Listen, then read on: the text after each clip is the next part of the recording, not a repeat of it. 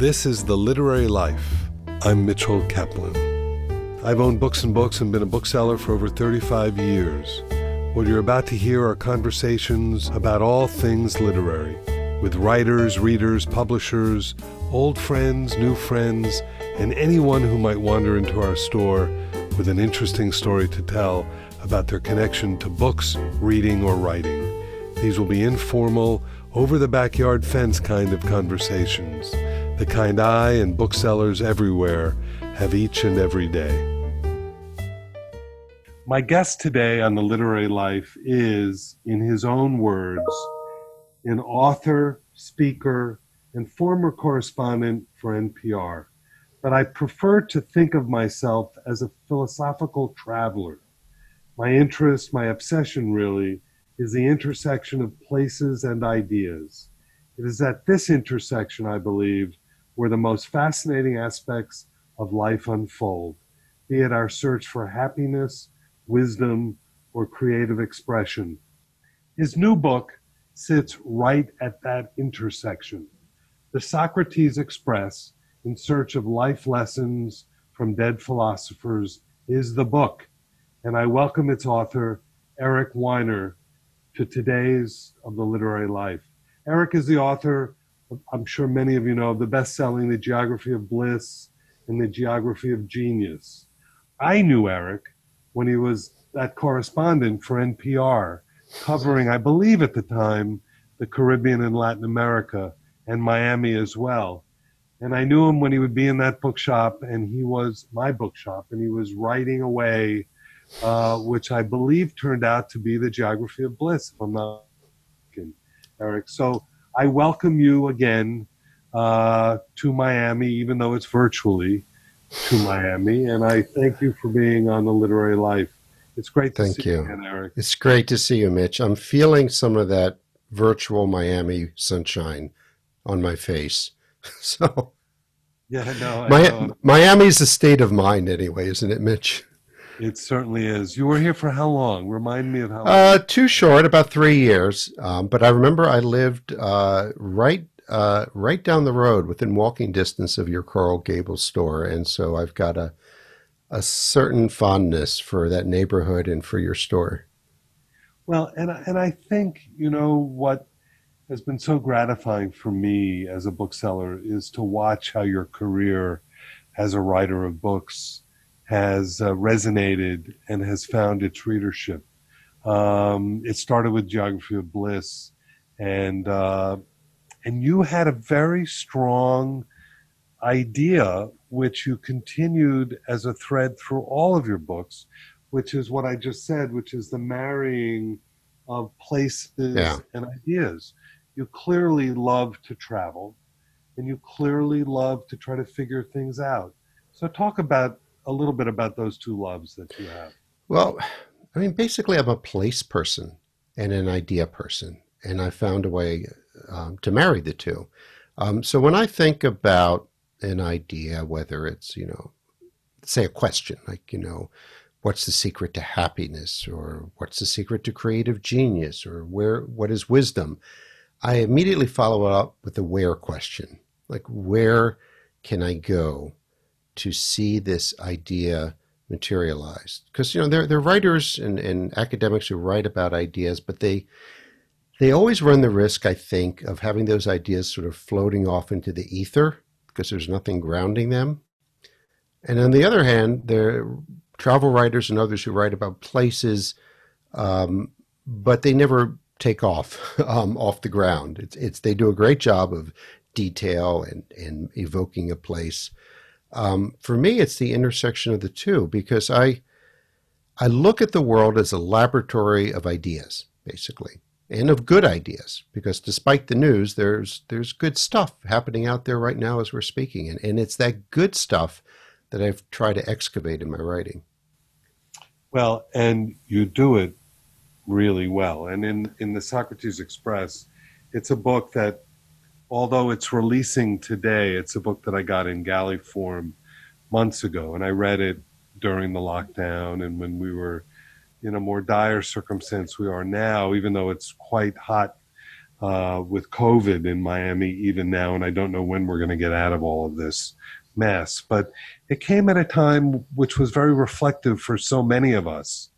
And what I found so interesting about it, and we'll talk a little bit about the structure of it, is that it was really good. As I was cooped up in my office or my house, and I was able to read about your travels, while at the same time trying to kind of understand how these, you know, understand the wisdom of these various philosophers and how you could then sort of take their lessons and and and live your own life in an even better, more fulfilling way. It mm. was something that was so needed at a time when we were all so inward and so locked down. So talk about I mean, you start the book with departure and you end it with arrival. And explain in between what you do in this book. Well, I'll um, I'll start with the first line of the book. Um, we are hungry, and uh, and I think that even before the pandemic and this mess we're in, we were hungry, hungry for for wisdom, and but we think we think we're hungry for information and knowledge, but we're not. It is wisdom that we're after. And there are many sources available to us for wisdom. Um, there's pop psychology, there's religion, there's Oprah, but there's this other source that I think has gone largely untapped, which is philosophy.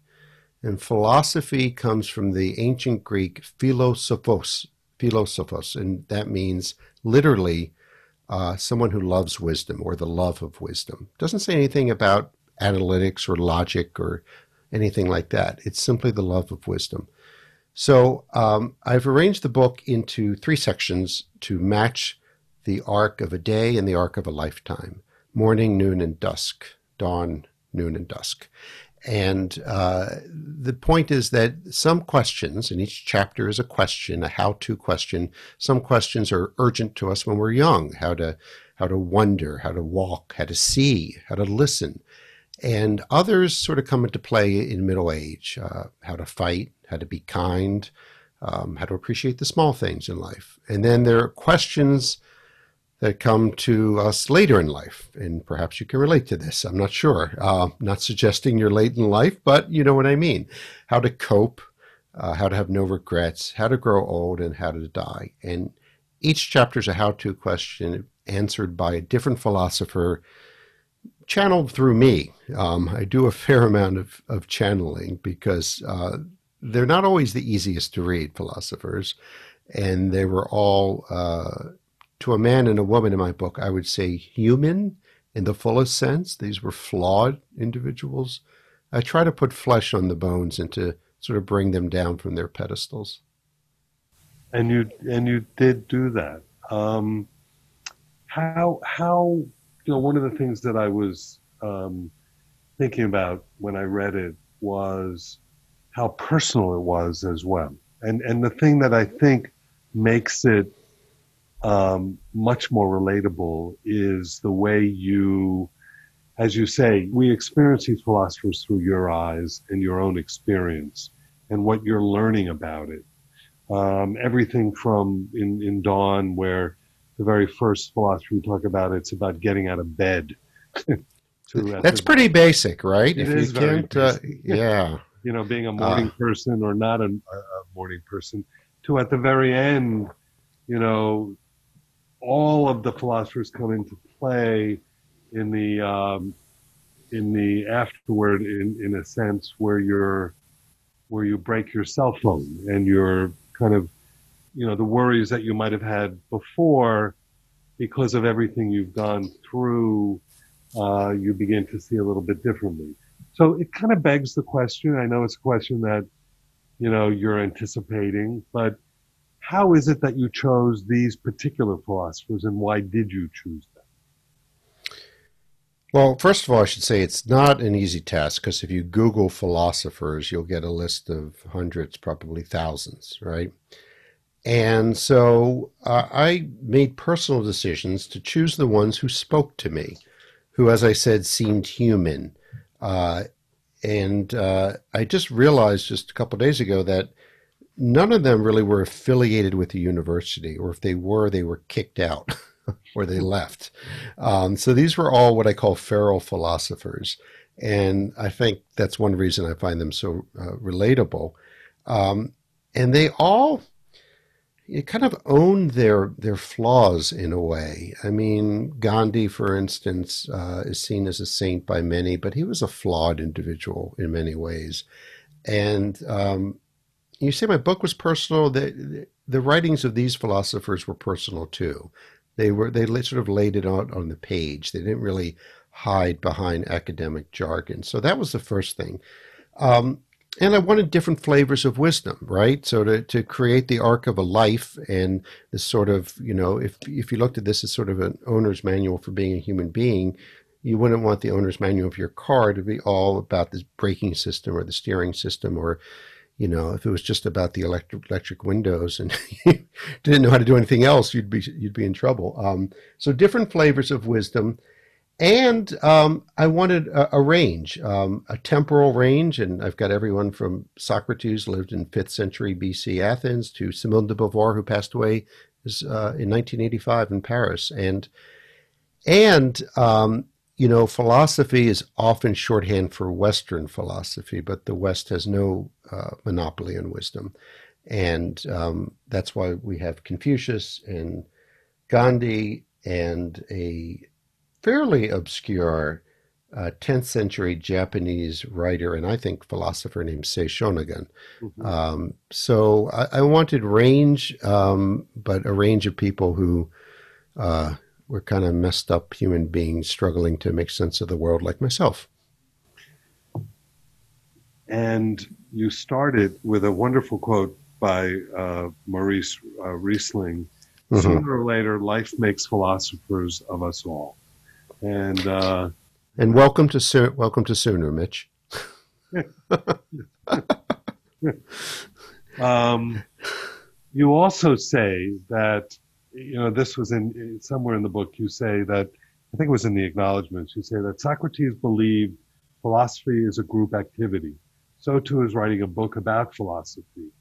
So my mm-hmm. question is, when you did this, who did you seek out, um, and how were these people that you sought out to help you kind of guide the world of guide through, go through the world of philosophy?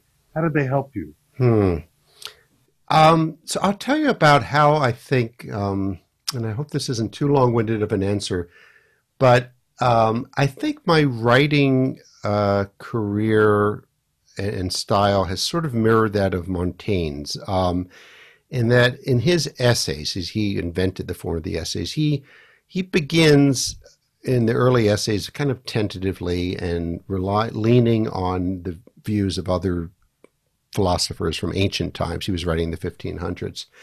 And I think earlier in my writing, I did rely on characters to uh, sort of, you know, be the stand in for whatever place or idea I was trying to convey. But as I think with each book, I, I get more confident, like Montaigne did, in my own voice.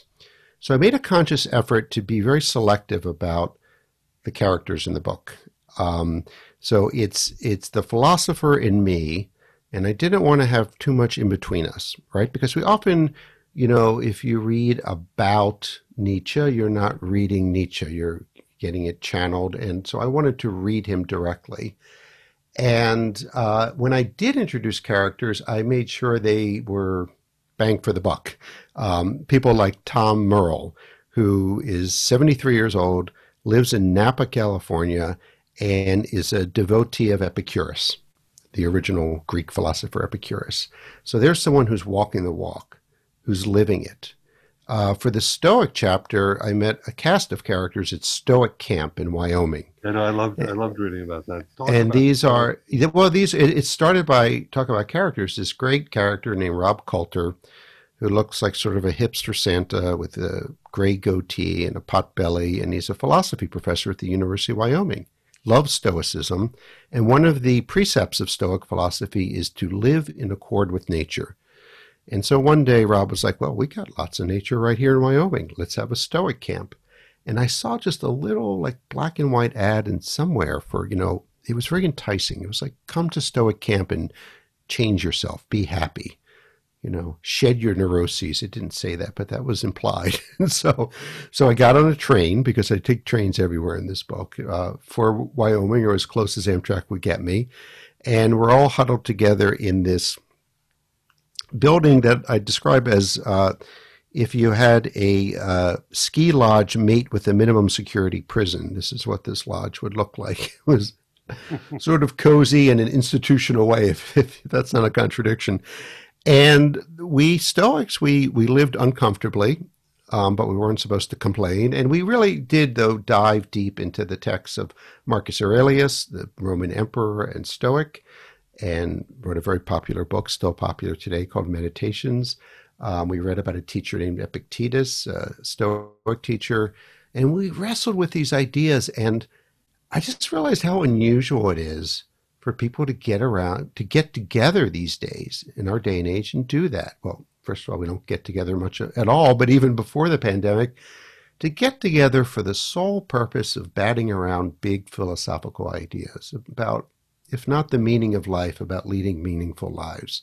You know, when's the last time you got together with a group of friends and said, you know, ask questions like, you know, what's the good life? Um, how can I be less annoyed by life's trivialities? I mean, you know, big questions, personal questions, and we we did that there, and um, and sometimes I was uh, alone. You know, Rousseau in uh, Switzerland, I went in his footsteps, and I did lots of walking in the woods that he did in a solitary way, as he did, and so I guess I was trying to not imitate the philosophers, but um, imbibe them and and walk in their footsteps. Does that make sense? Yeah, it makes a lot of sense. Okay. Particularly in light of reading the book. The the the other thing I think too, which I appreciated, was the different ways of travel. Train travel is something that is now coming into its own again with Joe Biden, such a lover of trains.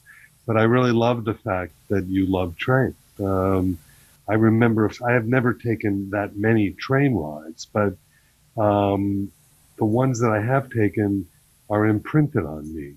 Uh, you also walk a lot. You know the whole idea of walking. Right. There's a huge connection between walking and philosophy. Yeah. Yeah. And, and what is that?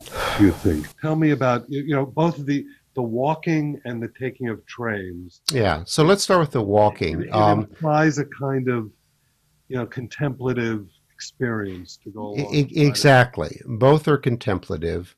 Um, both are done slowly. Um, we, you know, walk at about three miles per hour as an average pace. Um, and, you know, uh, Rousseau was a great walker, put in 20 miles a day. Henry David Thoreau would walk through the uh, countryside of Concord. He, he liked the word sauntering. He would say he would go sauntering, which is a great word, I think. Um, and you know, novelists like Dickens were, were big walkers, and Freud was a walker, and and they all, to a man and a woman, uh, would talk about this experience of having ideas come to them where walk they were walking. Rousseau would carry little uh, deck of playing cards with him when he walked and jot down ideas as they came to him. The English philosopher Thomas Hobbes had an an inkwell installed in his walking stick so he could dip his pen in while he walked. Um, so they sort of knew that they were going to get a good idea when they were walking, but they didn't know what that idea was until they walked. Um, there's some interesting psychology behind it, Mitch, that is, you know, studies that have shown that when we're walking, we're in a state of what's been called defocused attention.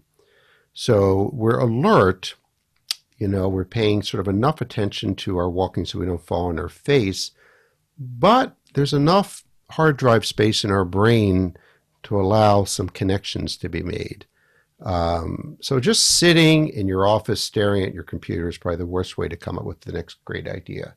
Um, but likewise, you know, driving a race car at 150 miles an hour, you know, you're going to be so distracted and so uh, intent on not crashing. And so it, it, it's sort of that state between action and inaction and that that's true for walking and trains. I think that's true for as well. Although I should, an interesting historical note that I discovered researching this book is that when train travel first became popular in the mid 19th century, a lot of people, a lot of writers especially, complained it was way too fast. You know, Victor Hugo describes, you know, the countryside as a blur. I can barely see it. And he was going maybe 15 miles per hour. So it's all relative. But to us now, when we're used to strapping ourselves into aluminum cans at hurtling through space at 600 miles per hour, trains are slow.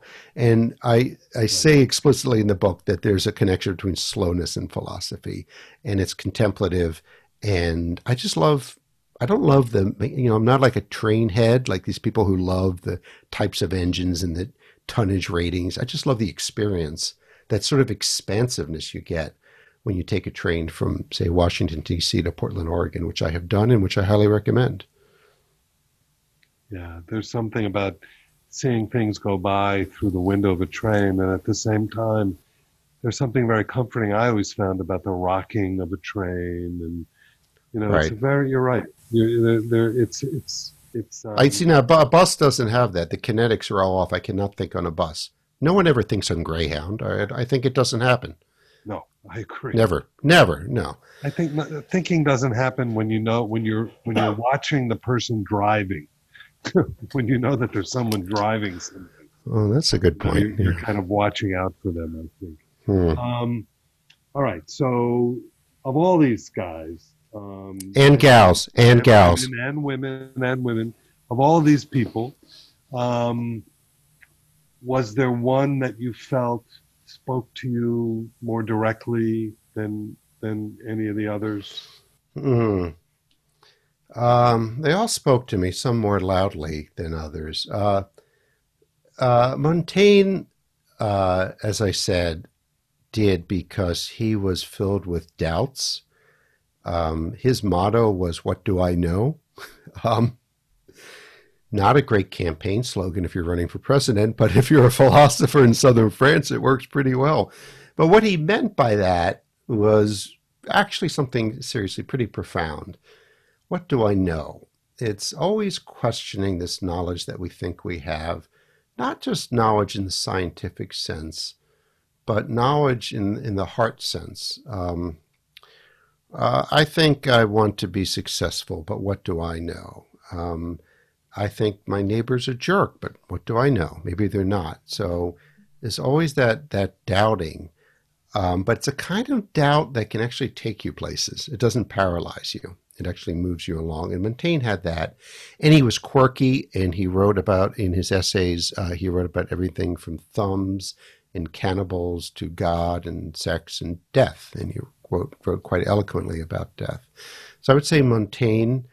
And oddly, um, the little known courtier from uh, Imperial Japan, uh, Sei Shonagon, who I probably, I don't know if we'd hit it off if we met, but she probably taught me the most about appreciating the small.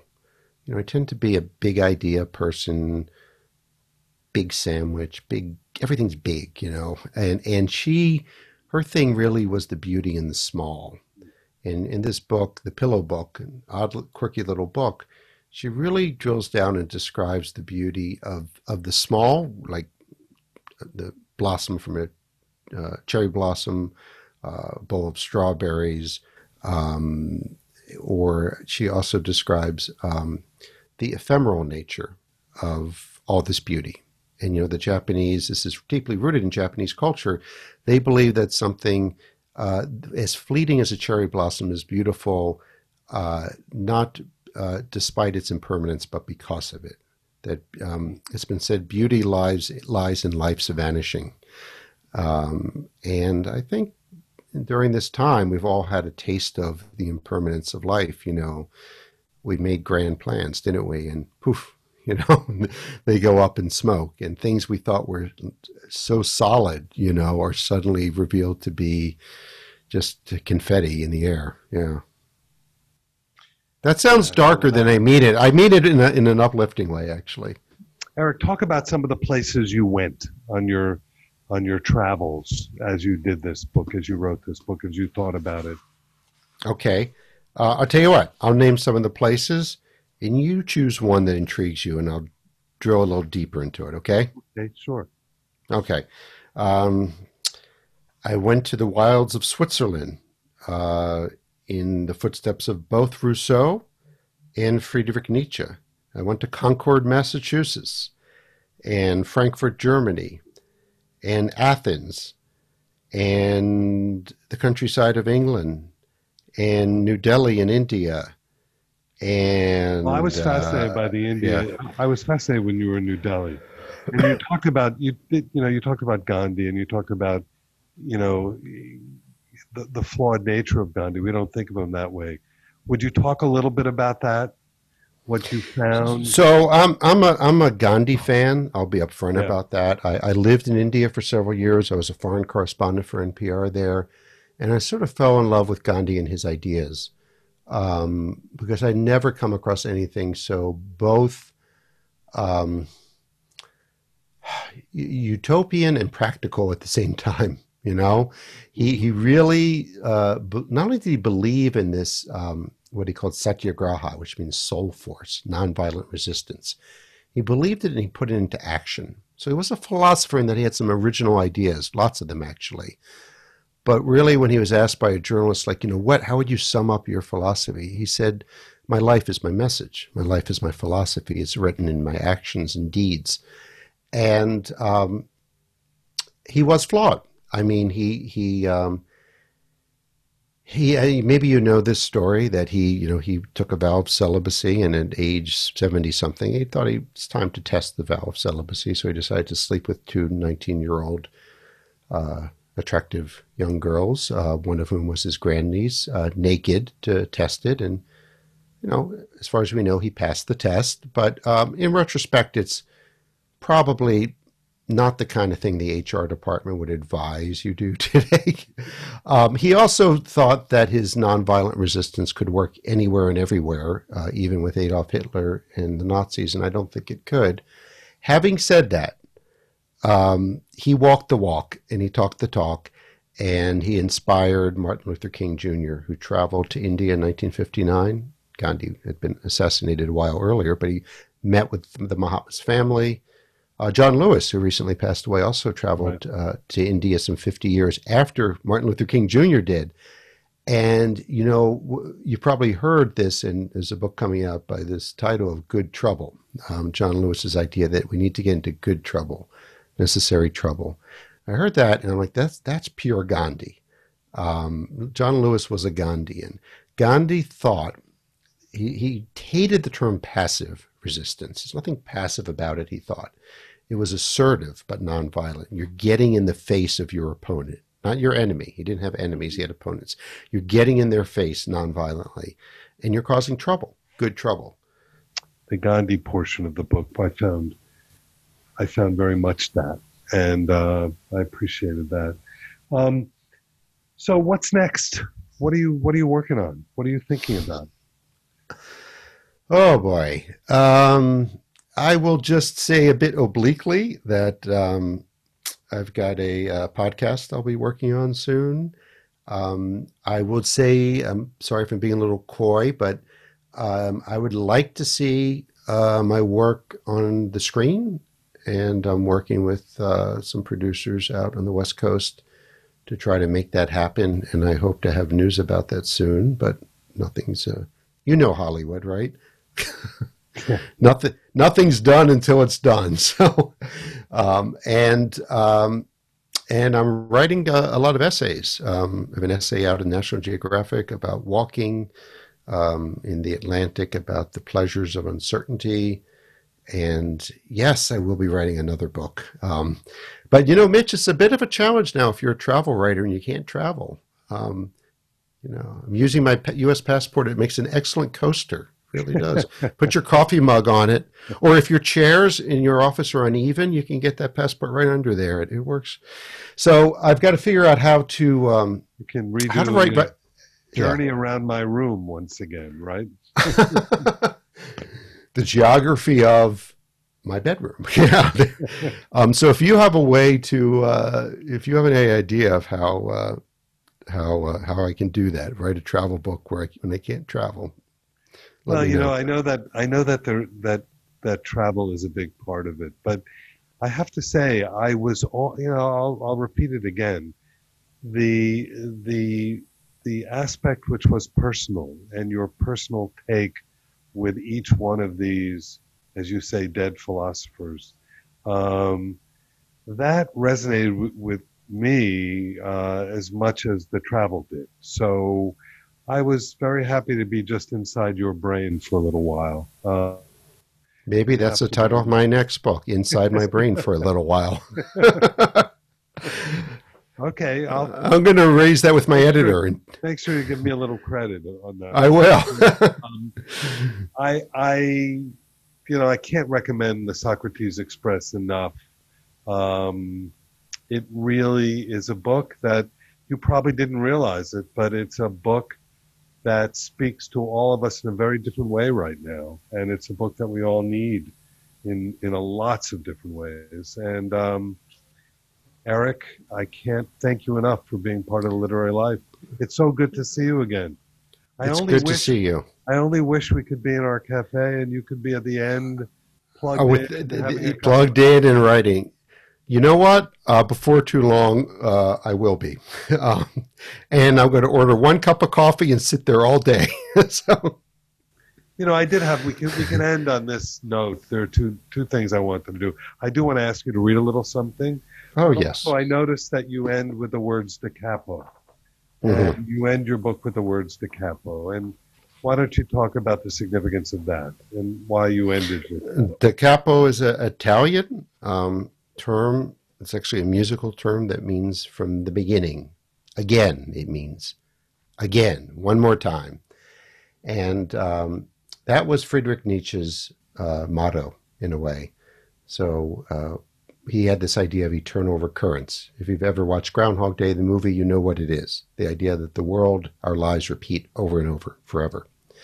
And so, uh, what Nietzsche asks is of each of us is um, what would you say if that were the case? If your life, the bad stuff as well as the good stuff, the good stuff is easy, but the bad stuff, including the entire freaking year of 2020, if that had to repeat itself, um, would you in the would you say da capo again? Let's do it all again.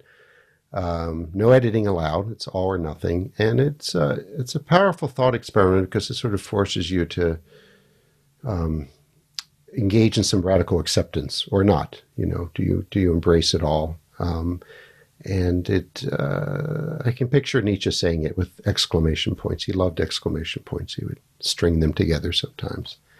Um, well, thank you. Why don't you uh, read a Why don't you read a portion? okay, so just uh, this portion is from uh, chapter ten: How to appreciate the small things, like Sei Shonagon.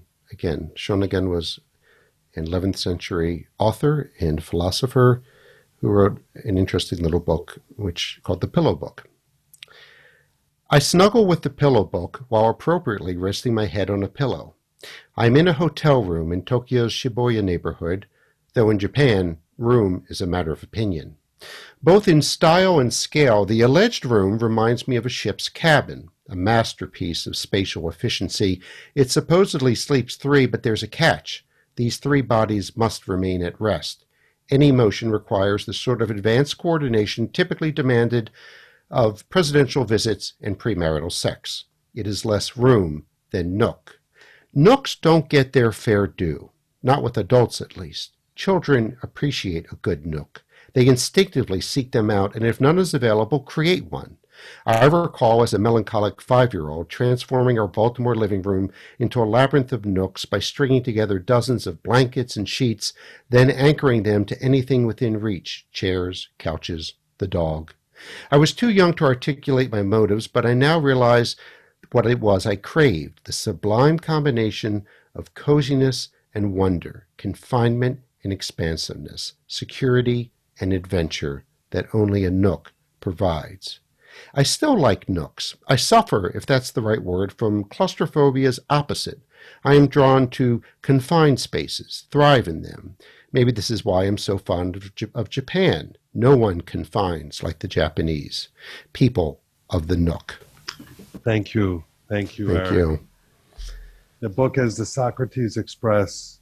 The author is Eric Weiner. Thank you so much. And uh, I'll see you down the road. I hope it's in Miami or up in. I'll see you down there. And um, while we're in the in the gratitude business, Mitch, I, I want to say thank you for all you've done and continue to do to be a champion for authors, booksellers, especially authors like myself. Um, it's because of you that I'm able to do what I do. And I know it's been a tough time for you. So hang in there and thank you.